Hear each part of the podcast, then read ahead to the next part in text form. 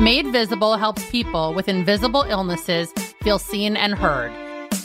It provides a platform for people who seem fine but aren't to share their experiences. It also helps to create a new awareness of how we can be sensitive and supportive to those with invisible illnesses. Please note this podcast is intended to provide information and education and is not intended to provide you with a diagnosis or treatment advice. You should consult with a licensed or registered healthcare professional about your individual condition and circumstance. Hey guys, welcome to another episode of Made Visible. I'm your host, Harper Spiro, and I'm so glad you tuned in. Today is week five of Mental Health Awareness Month, the last week of May, but certainly not the end of acknowledging mental health here on Made Visible. I hope you've enjoyed the conversations over the last few weeks centered around mental health, hearing what people are going through, have dealt with, and how they're coping. Today's guest is someone who created a physical product to cope with her own anxiety and realized that she wasn't the only person who could benefit from it. Marina Khidekel is the founder of Hugimals, a line of weighted stuffed animals for adults and kids that hug you back to ease anxiety and bring calm. I'm excited for you to learn more about Marina, Hugimals, and hear how much I love my sloth. Welcome, Marina. Thank you so much, Harper. It's so great to be here with you. So let's start off. Tell us who you are, where you're from, and what you do. Sure. My name is Marina Khidekel, and I am the founder of Hugimals World, which launched in summer 2022 with our anchor product Hugimals, which an award winning line of design forward, weighted stuffed animals for both adults and kids that hug you back to ease stress and help with sleep. Before I became a founder, I had a career as a journalist and content person. I was most recently chief content officer at Thrive, which is Arianna Huffington's well-being focused tech startup. And before that, I was an editor at places like Glamour, Women's Health, and Cosmopolitan. And so really all my work for my entire career has really centered around at one point service journalism and now also helping people take actionable steps to live with less stress.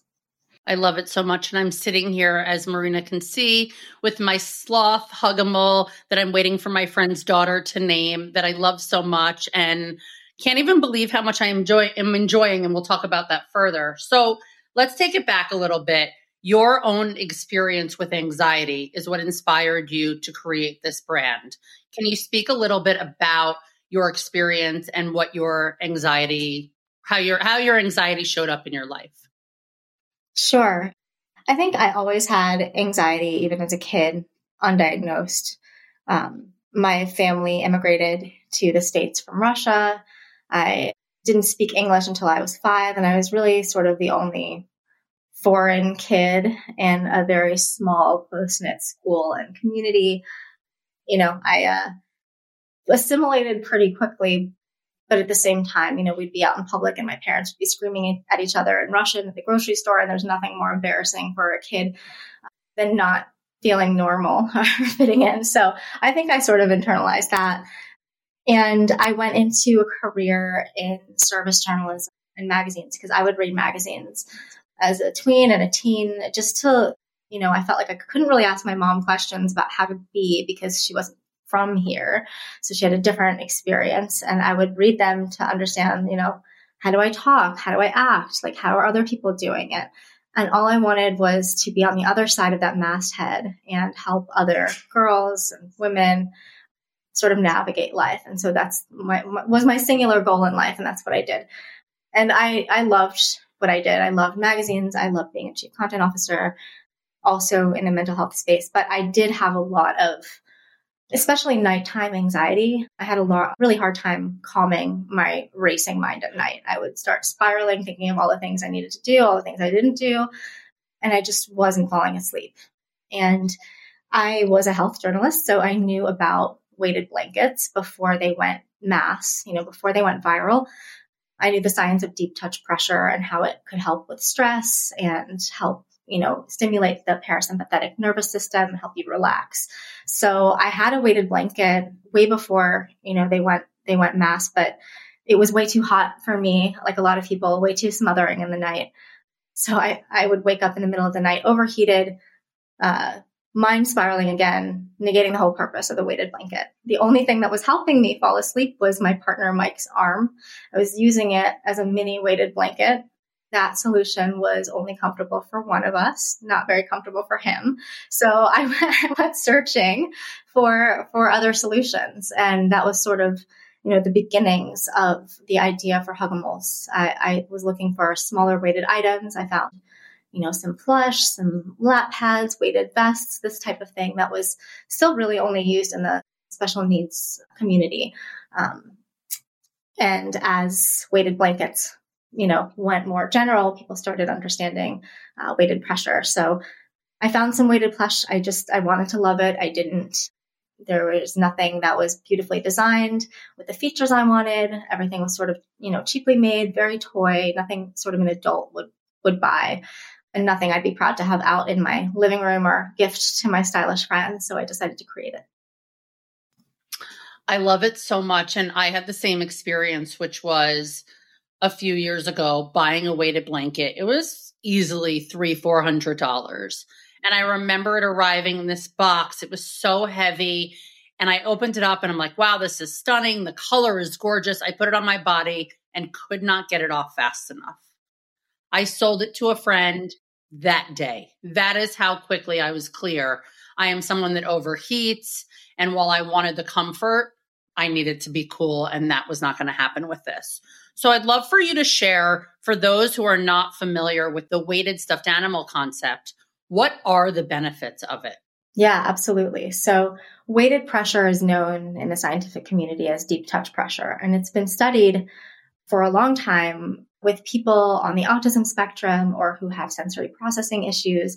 Only recently, you know, with weighted blankets did it become sort of a general use tool for everyday anxiety, situational anxiety. So the way that it works is very similar to when you get a big bear hug from somebody, you know, or, you know, think of that weighted vest at the dentist's office when you get an x ray, that lead vest. A lot of people feel very comforted by it.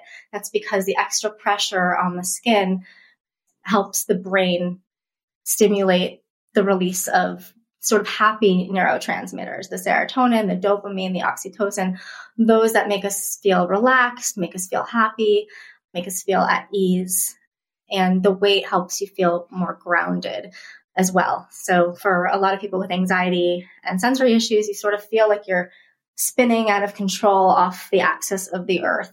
This weighted pressure really helps ground you to the earth and, and help you feel calm that way. I mentioned it stimulates the parasympathetic parasympathetic nervous system. That is the system that helps tamp down a fight or flight response and stimulate a relaxation response from the body by releasing those neurotransmitters. So, weighted pressure has been shown to help ease stress and anxiety in stressful situations. It has been shown in some cases to help kids focus and, you know, study better. And a lot of people find it helpful for winding the mind and body down for sleep. And so I wanted to take you know, the physical relaxation benefits of a weighted blanket and marry them with the emotional connection and support of a favorite stuffed animal. And that's what I did. And I actually worked with therapists, occupational therapists, psychologists, pediatricians to perfect everything from the weight of Hugimals to the weight distribution to the colors to the facial expressions. I'm a nerdy journalist. I wasn't going to release something into the world without doing a ton of research. So I knew weighted pressure helped me. I knew it helped a lot of people. And I wanted to to create a, a product that was beyond what I'd seen. It's amazing. It's interesting you bring up the dentist's office because I'm really picturing myself in that chair and realizing I'm someone who's very claustrophobic. And especially when an x ray machine is coming towards my mouth and there's something in my mouth, that gives me a lot of anxiety. But I'm realizing, as you said that, how the weighted vest always provided me with a level of comfort. And it's not until you said that that I'm realizing that that's to be true. So it really is such a powerful tool. And I appreciate you in simple terms explaining the health benefits of it. But I'm interested to know what made you decide that it wasn't just something you were going to create for yourself, but this was for other people. And it wasn't just kids, but also for adults. Yeah. So I'm an adult. I don't have kids. I love kids. I wanted something for me. I also wanted something for kids. At the time I was thinking of this idea, a lot of my friends were buying their kids weighted blankets and finding that their kids would not accept this. You know, they were too hot, smothering, you couldn't travel with them, they were expensive, they had a lot of issues, and they were like, I wish there was something else with the, sort of the feel of a weighted blanket. So I had this idea, I don't know, five years ago. I've been working on this for a long time and we just launched last, last summer, almost a year ago now. So in the background, while I was still, you know, working at my full-time jobs, I was interviewing experts. I was sort of seeing, was there this hole in the market for this type of product that I thought there was? And there was. A lot of the experts, therapists I spoke with said, weighted pressure is a secret weapon. I use it with my kids. I use it in my practice. There aren't enough parents who know about this. So I, I knew that it would be a tool for kids and adults. And I worked with occupational therapists to sort of land on a weight that could work for both. So Hugimals are, are, differentiated from, from other weighted plush on the market for several reasons. And one is because their weight is distributed throughout their whole body, their head, their limbs, their tummy, their legs. So it feels like they're sort of wrapping their arms around you and giving you a full body hug. A lot of other products have weight and less weight, so just sort of clustered in the middle. Ours are four and a half pounds. A lot out there are about two pounds, which isn't heavy enough for a lot of people. So doing all of this research, I also wanted to test Hugimals' efficacy in a place where I knew I'd learn the most information. So I tested them in children's hospitals around the country with a partnership with the Toy Foundation. They saw this product that I was working on, they believed in it, and we tested it in, in children's hospitals from Austin to Maine to Florida. that feedback from the hospital staffers, the child life specialists who actually work with families and kids who are going through a really hard time navigating the healthcare experience, which can be really stressful, said to me that the comfort and it and sensory support that Hugimals were able to provide, not just to the kids who are patients, but to their families, their siblings, their parents, was so incredible that these hospitals started keeping Hugimals under lock and key. One of them, Miami Children's Hospital, said that they deploy a Hugimal when a child needs extra intervention. They said it in passing to me. They're like, oh, we use them with our code bear kids. And I said, what's a code bear kid? And they're like, well, we can't say code red over the loudspeaker when a child needs medical intervention, security, you know, when, when they're having you know, a, an acute experience and, and they're struggling. So they deploy Hugimals and they said, these things calm these kids within minutes and change their perception of what's happening in the room. And when I got that feedback, I knew this wasn't a hobby. You know, this was something I wanted to pursue full time. I knew these worked and I needed to to pursue it. Oh my God, I have chills up and down my spine. That is so spectacular. And I love that you did that approach. I mean, again, you're a researcher. You are certainly someone who is going to dig and find out that everyone loved it and how to make it the best and all of that. Prior to launching, did you receive any level of pushback or anyone questioning the efficacy of it or anything of that nature? I didn't receive pushback of that sort prior to launching. You know, I think people who know me maybe didn't foresee I would launch a stuffed animal company. so, you know, I had a lot of people in my life, you know, asking, are you sure you want to do this? You know, this is not what you do. You're a journalist. You're, you know, a content person. You're, you know, and so I had, I had some pushback on that front being like, you've never launched a company before. Are you sure you want to do this? You can do this. You feel prepared to do this? And my answer was, no, I don't feel prepared to do this, but I know I need to that that was more of the pushback. I think that's really relatable and a lot of entrepreneurs would say that of like there's no manual for how to start a business. There's no manual how to create a product-based business. You can study and read books and learn from people, but ultimately it's really about going through the process and learning as you go. And I feel that way, you know, eight plus years into running a business or multiple businesses and seeing that like there's nothing that someone could have told me eight years ago that would make this business run so differently. I had to have the bumps along the way and figure it out for myself. So I think that that's really good point. Before we started recording, we were talking about your anxiety and what it's been like for you since you started this business, your schedule, your routines. Can you speak about what building this business has been like for you and managing your own well being?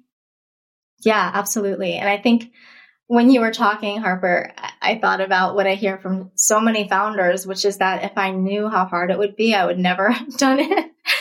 and, you know, we learn that as we go. I look back and I, look back at some of these really steep obstacles that I had to overcome to launch this business at the beginning, which we could talk more about. But if I knew I'd have to go through some of that stuff, I don't know if I would. But in hindsight, it makes us stronger and it makes the business stronger. And, you know, one thing I did realize about working for myself on, on something that I truly believe in, that I see helping people, is that and when I left my full time job in last summer, I realized this pretty quickly, and that's that I, I no longer got the Sunday blues. You know, all of us, you know, at one point or another have that feeling on Sunday like, oh, I have to go to work on Monday. It's going to be a stressful week, you know, and I don't want to. I don't get that feeling anymore. Um, and I thought that was pretty remarkable because my weeks are no less stressful running a startup. It's just a different kind of stress because I am working on, you know, something with the mission that I'm a, a thousand percent behind and that I see every day helping people. One of the things that really keeps me going through, you know, the uncertainties of founder life and the roller coaster that we all hear about and we all see if we're founders is reading our customer reviews and hearing from customers. Just the stories that people tell really hit my heart. The other day, this woman was saying she and her whole family had been in the ICU for over a week visiting her dad who had like health scare that was unexpected. And she bought all of her family members Hugimals, including her dad, and they named them after characters from MASH, which was her dad's favorite show. And so, and, uh, you know, it was their inside joke. And she wrote to me that Hugimals has become, this product has become part of their family journey. You know, my heart just broke open when I, when I hear things like that. You know, a mom reached out to me and said her daughter had panic attacks every time she flew on an airplane until she brought her Hugimal. And now she hugs it all the flight long and she doesn't have the panic attacks anymore. These kinds of stories it's hard not to keep going when you hear them. Yeah, and it's such a reminder and proof of what you're doing is truly making an impact on people's lives. People like to rename them. Some people keep the names. Each one has a gender neutral name. So there's Sam the Sloth, Emery the Elephant, Charlie the Puppy. And we just introduced pre orders for our newest Hugimals character, Frankie the Cat the cat people were very vocal. Why don't you have a cat? You need a cat. And so that was our, we knew that was going to be the first new Hugimal that we had. And I had so much fun designing, designing Frankie with my product designer and choosing the colors and the, you know, all, all of the facial expressions are neutral intentionally because, uh, you know, you see a lot of stuffed animals are smiling when you're not feeling well. You don't want something stupidly smiling at you. So that was an intentional decision with input from psychologists. It's more emotionally supportive if you can imagine it feeling any feeling or feeling any feeling alongside of you. A lot of people tell us like, why are they so like they, I just want to stare into its face. and one, one reviewer wrote, at the end of the day, I come home and I stare into his little face and he tells me everything's going to be okay. And that just, I loved hearing that because it just validated that, that little choice, you know, to make them not smiling because they're just empathetic no matter what you're feeling. They'll feel it along with you. Yeah, that's a really interesting point as I stare at Sam the Sloth, whose name will be changed soon. I think about like going to friends' houses with kids that have like tons of dolls and stuffed animals in their bed and I was at my friend's house in DC a few weeks ago, and his son was like showing me and giving me a tour of all the stuffed animals. and some of their faces were so creepy. And I'm thinking this kid sleeps with these and then all of a sudden wakes up in the middle of the night and looks at that. So I I think there's really something to be said about like the neutralness, not this massive smiling face or it's not sappy looking, but there's really something comforting about it. I, I want to go back to your mental health a little bit more and your anxiety and talk about what are some of the things that have been beneficial for you in managing your own anxiety, your own stress as a new founder, aside from obviously having these new buddies. Absolutely. I've really had to lean on a lot of my learnings and a lot of the work that I did in my previous life, which was as a health and wellness journalist and at Thrive.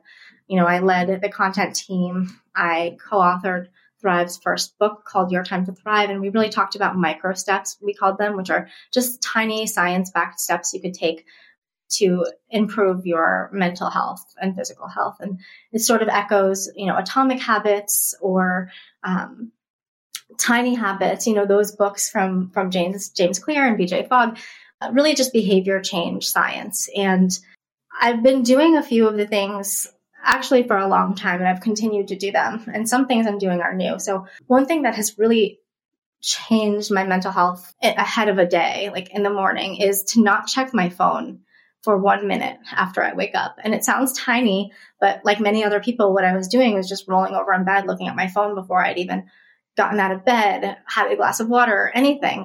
And what you do when you do that is you start your day thinking about what other people want when you look at your email or what motivates other people or inspires other people when you look at your socials or the scary news headlines of the day. If you look at the news and you're doing everything but focusing on what you need and want from your day. And so i say a minute it can be longer. People like to sometimes exercise or take a shower and sometimes before looking at their phone but even just that one minute helps. And in that minute, I'll do something. We call it habit stacking, doing something else good. So I'll just drink a glass of water or I'll do some stretches or I'll set an intention for the day. And it's a tiny thing. It's one minute, but it really, it really helped me not see this anxiety spike that I was seeing every morning. So that's one thing. Another thing is, I mean, I'm big on sleep, Harper. I am huge on sleep. I think sleep is incredibly underrated. You know, the whole founder trope of you'll sleep when you're dead and there's no time to sleep. I'll cancel plans sometimes in favor of sleep. And I will unabashedly reject the science and sleep in on the weekends because it's what I need. I feel like it's what my body needs. There's no shame in that for me. So there's no, no shame around sleep. Yeah. And at night to wind down, I actually use my own thing. I use a huggable every night, like that pressure, you're watching TV or reading or whatever. It just helps you sort of wind down from, from all the stress of the day. I could not agree more on the sleep front. And you acknowledged when we were supposed to record that you had had a bad night's sleep. And nothing in me was like, oh, she's complaining about sleeping, about not getting enough sleep. I was like, let's reschedule. I need some space as well. And I'm such a big believer in that. I do not function well. My friends give me a lot of shit for it, of like, oh, what are you doing up at nine? Isn't it early for you? And it's like, what's what's the problem? Why can I not sleep in? What why does this affect you so much? And I don't know if it's like a jealousy thing, especially because some of them have kids and that's not really an option for them. But I value sleep so, so much and don't see that changing. But I really have to say, I love that you share this concept of one minute because I think people think that they need to change their behavior so drastically and they forget the need to start somewhere, which is a huge, huge motto of mine. Just start, start somewhere. One minute can make such an impact. And when you phrase it the way that you did, of you're basically taking on other people's stuff by waking up and looking, I am starting that tomorrow because I feel sick just hearing you say it like that. I mean, it's true. I was having this anxiety spike, and I think you're so right. Sleep is, is one of the last things we feel okay shaming people about. You know, if you can get it, get it. You know, a lot of people can't get their sleep that, like you said, the sleep that they want all the time. But when you can get it, no shame in that. Absolutely no shame. And I love what you said too about, you know, I did have a really rough night's sleep and I knew I wouldn't have shown up as my best self for you, for me, you know, for everybody listening. So I don't see any shame in in that either. Like we felt close enough to each other that we could share, you know, what we were each going through and and pick a time that really worked for us. And so I really appreciated that and I appreciated you for that. Absolutely. And I also have a habit of blocking off my mornings before let's say 11:30 or noon for deep work or anything else. Like those, you know, I know like if I schedule a meeting at like eight in the morning, it's going to be a disaster. I'm, like, I'm not a morning person, you know, like, and th- that's also something that people feel okay shaming people about. I'm a night person. I'll be up till two in the morning working and I'll get, you know, a creative streak then, and I might sleep until nine or 8.30, you know, or on the weekends later. And I don't see any problem with that, any shame with that. You know, I know the sleep experts say go to sleep, wake up at the same time every day, but that is just a general blanket advice and it might not work in all circumstances for all people. Yeah, I also think the normalizing of being able to communicate this stuff would be really, really valuable to everyone.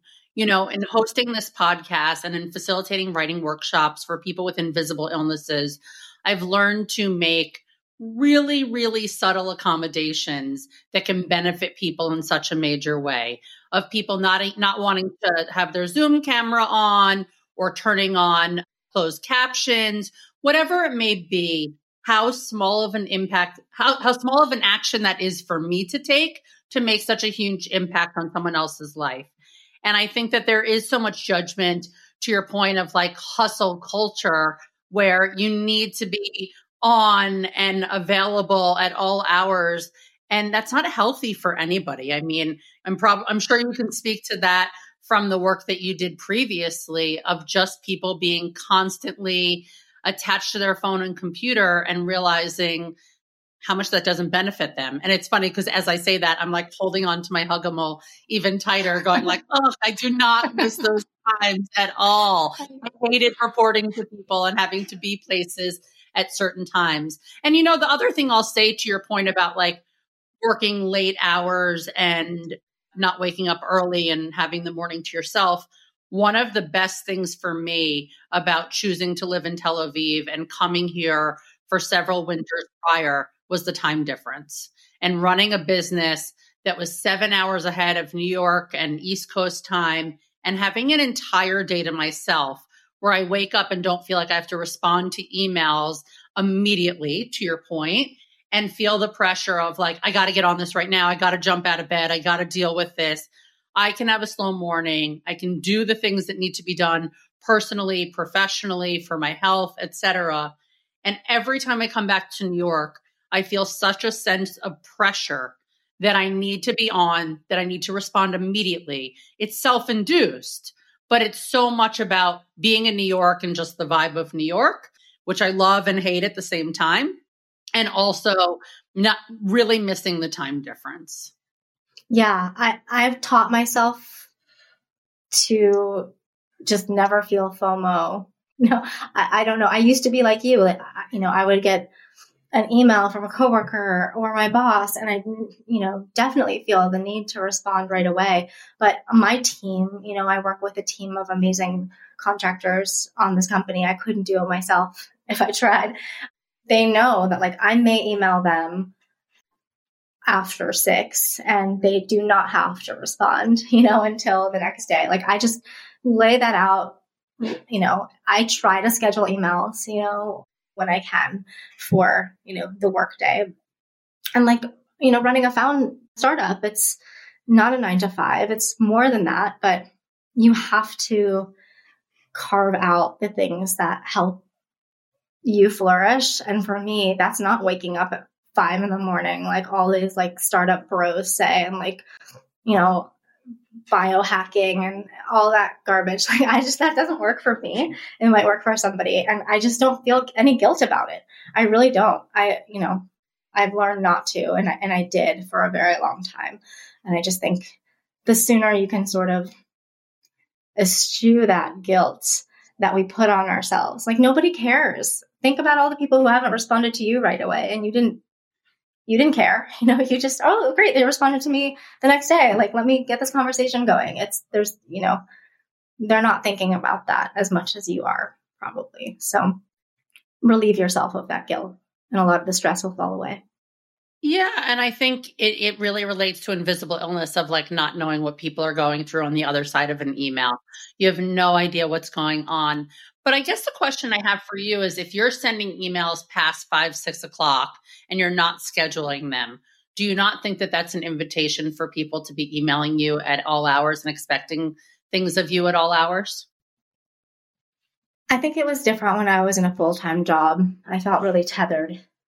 I felt really tethered to to my work and my boss, and you know, I just I had a different mindset, and it wasn't necessarily a healthy one.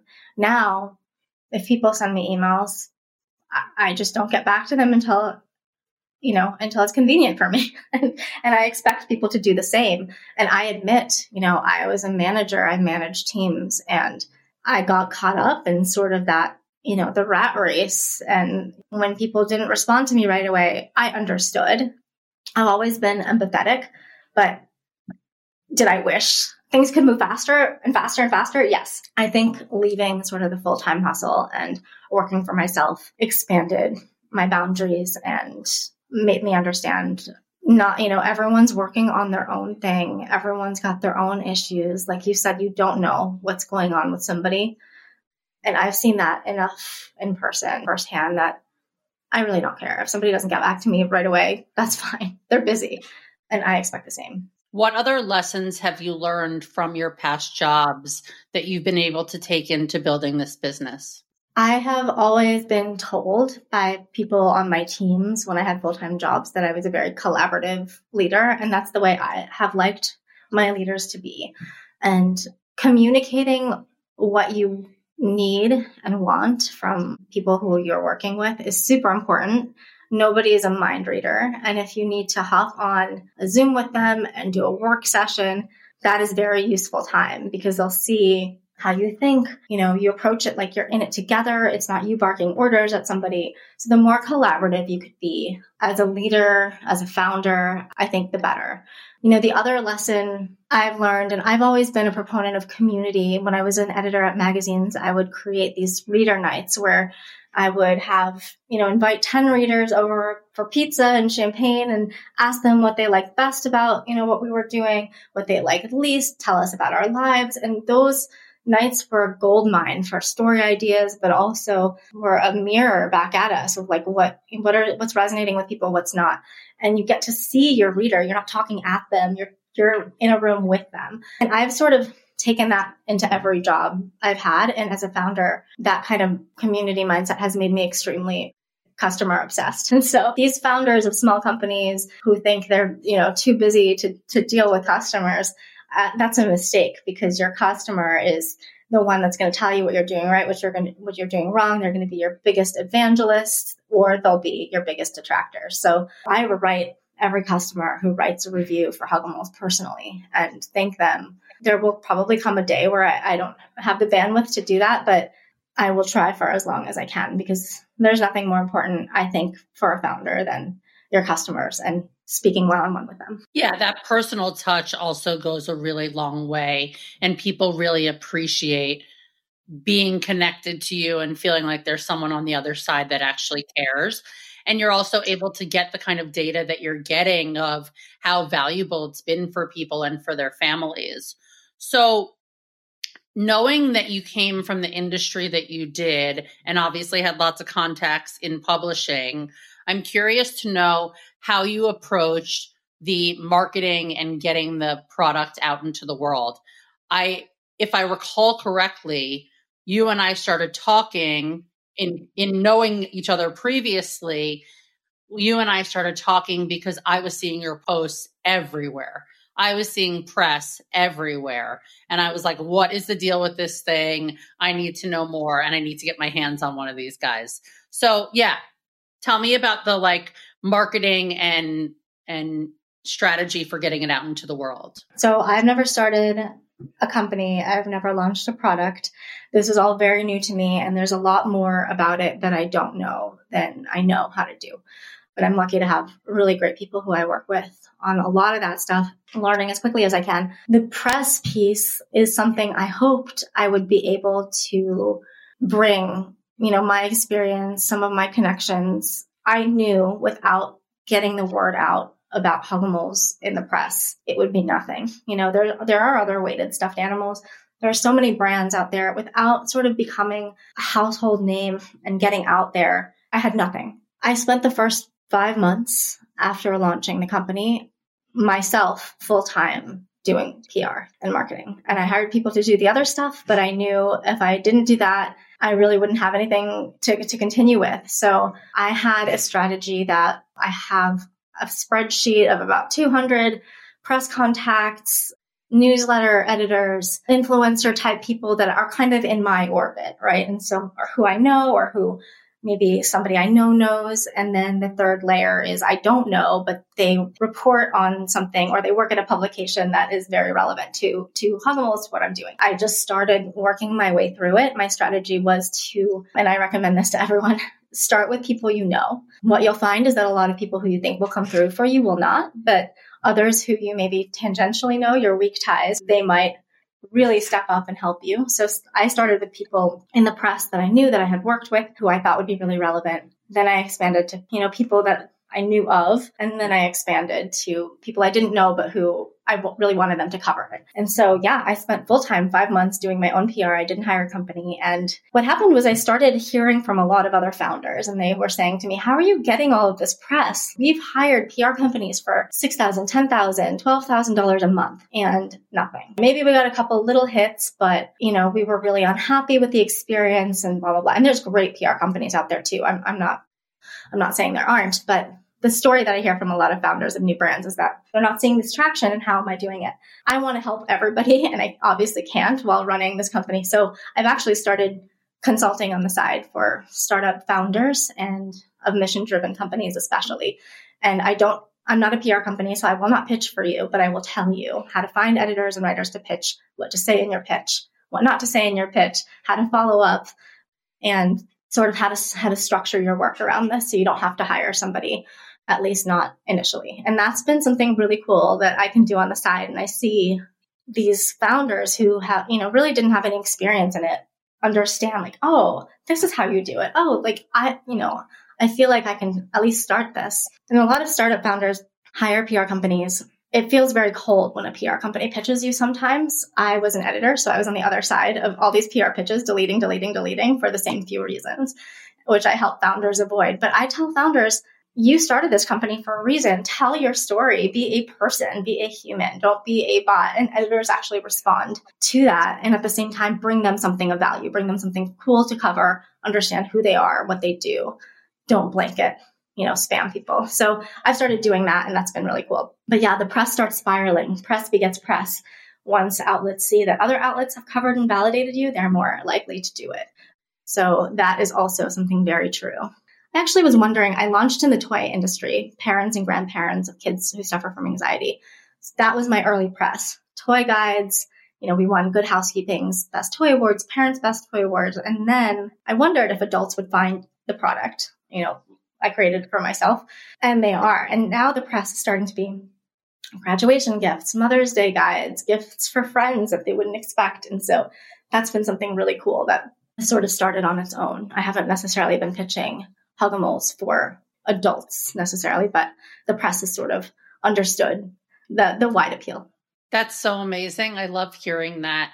And it feels like there's so many moments in life that you'll be able to create content around and be able to share how it could be valuable to people in different moments. I now have this. What is your goal in someone having one on their own? I assume gifting, but how do you make that brand extension for you to constantly have people coming back and have repeat customers? Yeah, that's a great question. We actually have a lot of repeat customers. I didn't know if we would at the start. I hoped we would, but I, I wasn't sure. And what's happening is, you know, a lot of people will get it for a child who has anxiety or, or you know, is stressed, has a stressful situation coming up. And that child's maybe teenage sibling sees it and they're like, I want one. So they get it for them. And then a lot of times parents steal it for themselves and then they have to get another one because they actually want one.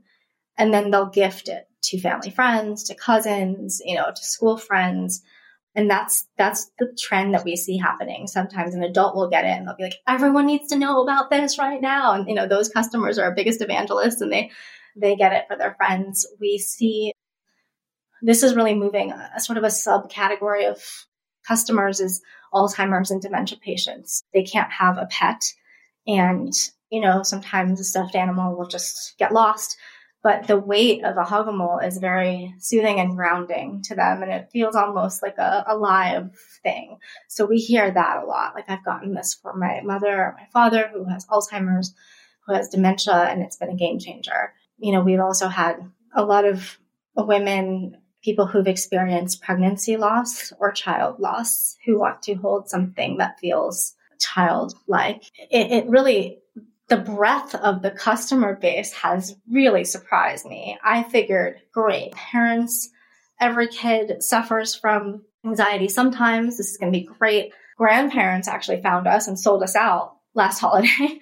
and will be going on QVC in the fall, which is another amazing audience of people, which is very exciting. Yeah, it's just been amazing. And I think some of the press we've gotten, we won Time Magazine's Best Inventions. We've won, you know, Glamour's Best Women Owned Brands and, and things like this. Different little pockets of people are discovering it through that and also through word of mouth. It's so powerful. And I just want to acknowledge all that you shared on the PR front. I'm so not surprised that you had the outcome that you did. And I'm not surprised that you didn't hire an agency because you knew the power of your own contacts and your own experience to be able to make that happen. And the power of the product is really what did it. For sure, the power of the product. You could have all the contacts in the world. If you have a bad product, nobody will feature you. I also think that it's I, I, think it's really amazing that you're paying it forward and helping other founders in making sure that they have the tools to be able to pitch themselves. So what's next for the company? New products new animals? What's the what's next? New animals first. So we just introduced our first new Hugimals family member frankie the cat. And coming after that we're working on a couple adorable creatures coming next. And I'm also prototyping different types of products. A lot of people have wanted something. Hugimals are four and a half pounds. A lot of people they say to me, I want something to crush me. Like they really want something super heavy.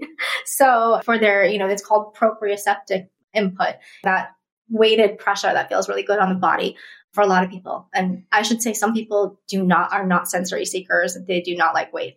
But for, for those who do, sometimes they want something heavier. So we are prototyping different types of calming products that are not stuffed animals. And I'm really excited about that. We do have a big customer base that's adults. I'd say now 50% or more of our product reviews, and we have thousands of five star reviews, are from adults who use Hugimals for themselves. So that's been really cool to see. Uh, you know, it expanding. And I love hearing from parents and I also love hearing from adults. So yeah, we are prototyping different types of products.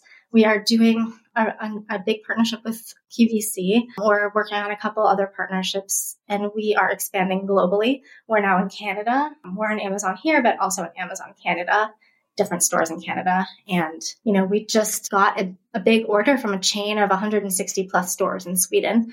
And in, in Europe, they they're ahead of the US in mental health. They they get it. We're expanding internationally and that's that's very cool for me too. I love that. Congrats. I'm so excited for you on this. I'm sitting here holding my sloth, changing positions as if it's a baby that's like fussy. so what you're doing right now, that took us viral on TikTok. We have 16 million views on TikTok from videos of I just take my phone. I didn't expect this. I don't know anything about TikTok. I just took my phone and started recording people at when I went to trade shows holding a Hugimal for the first time. And they do not expect it to be as heavy as it is. And they instantly do what you're doing and put it on their shoulder like a baby. And their reactions are so big and funny that it took a spiral on TikTok. I call it the first hug feeling. You don't expect it to feel like that. Oh my God. I love it so much as I give it a tight squeeze. So, given that this podcast is all about invisible illness, and you've had experience with anxiety, what do you want people to know about invisible illness? I think it's I think invisible illness is much more prevalent than we think it is.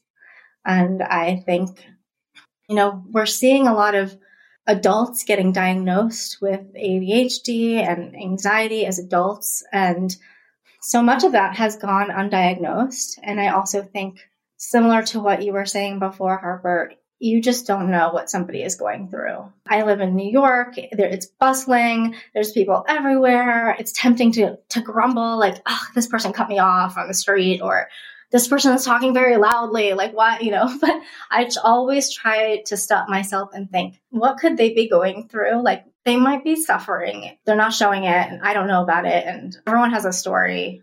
We don't see people's stories, especially the parts that might be a struggle for them. So I just always lean back on that and think, I, I just don't know. I just don't know what they're going through. I appreciate that so much. And obviously, it's something I agree with so much.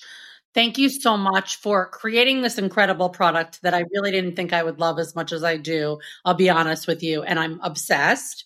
And all my friends, when they come to my house, are like grabbing it. I'm wondering who's going to fight for it tomorrow night when I have some friends over. Where can people find more about Hugimals, purchase them, and connect with you? Yeah, you can purchase Hugimals on our website, hugimalsworld.com. It's H U G I M A L S, like hug an animal. Hugimalsworld.com. Follow us on Instagram and TikTok at Hugimals, on Facebook at Hugimalsworld. Yeah, we're we're on socials and we're we're also on Amazon if that's easier for you. Our newest character, Frankie, is on HugimalsWorld.com, not not yet on Amazon. So we've got pre-orders there. But yeah, I love to hear from people. I love to hear what they're thinking about the product, if they've gotten it, how how it is. And I really appreciate you sharing your experience with it and, and seeing how your friends react to it too. I need to write a review. That's next on my to-do list. Thank you, Marina. Harper, thank you so much. This was this was amazing. Thank you. Thanks for tuning into Made Visible. We hope you learned about something new today. If you enjoyed this episode, please take a few minutes to subscribe, rate, and review the show on Apple Podcasts. Your support means the world to us. Visit madevisiblestories.com to check out our writing workshops, corporate offerings, and more information that can help you in navigating life with an invisible illness. Follow Made Visible Stories on Instagram. See you next week.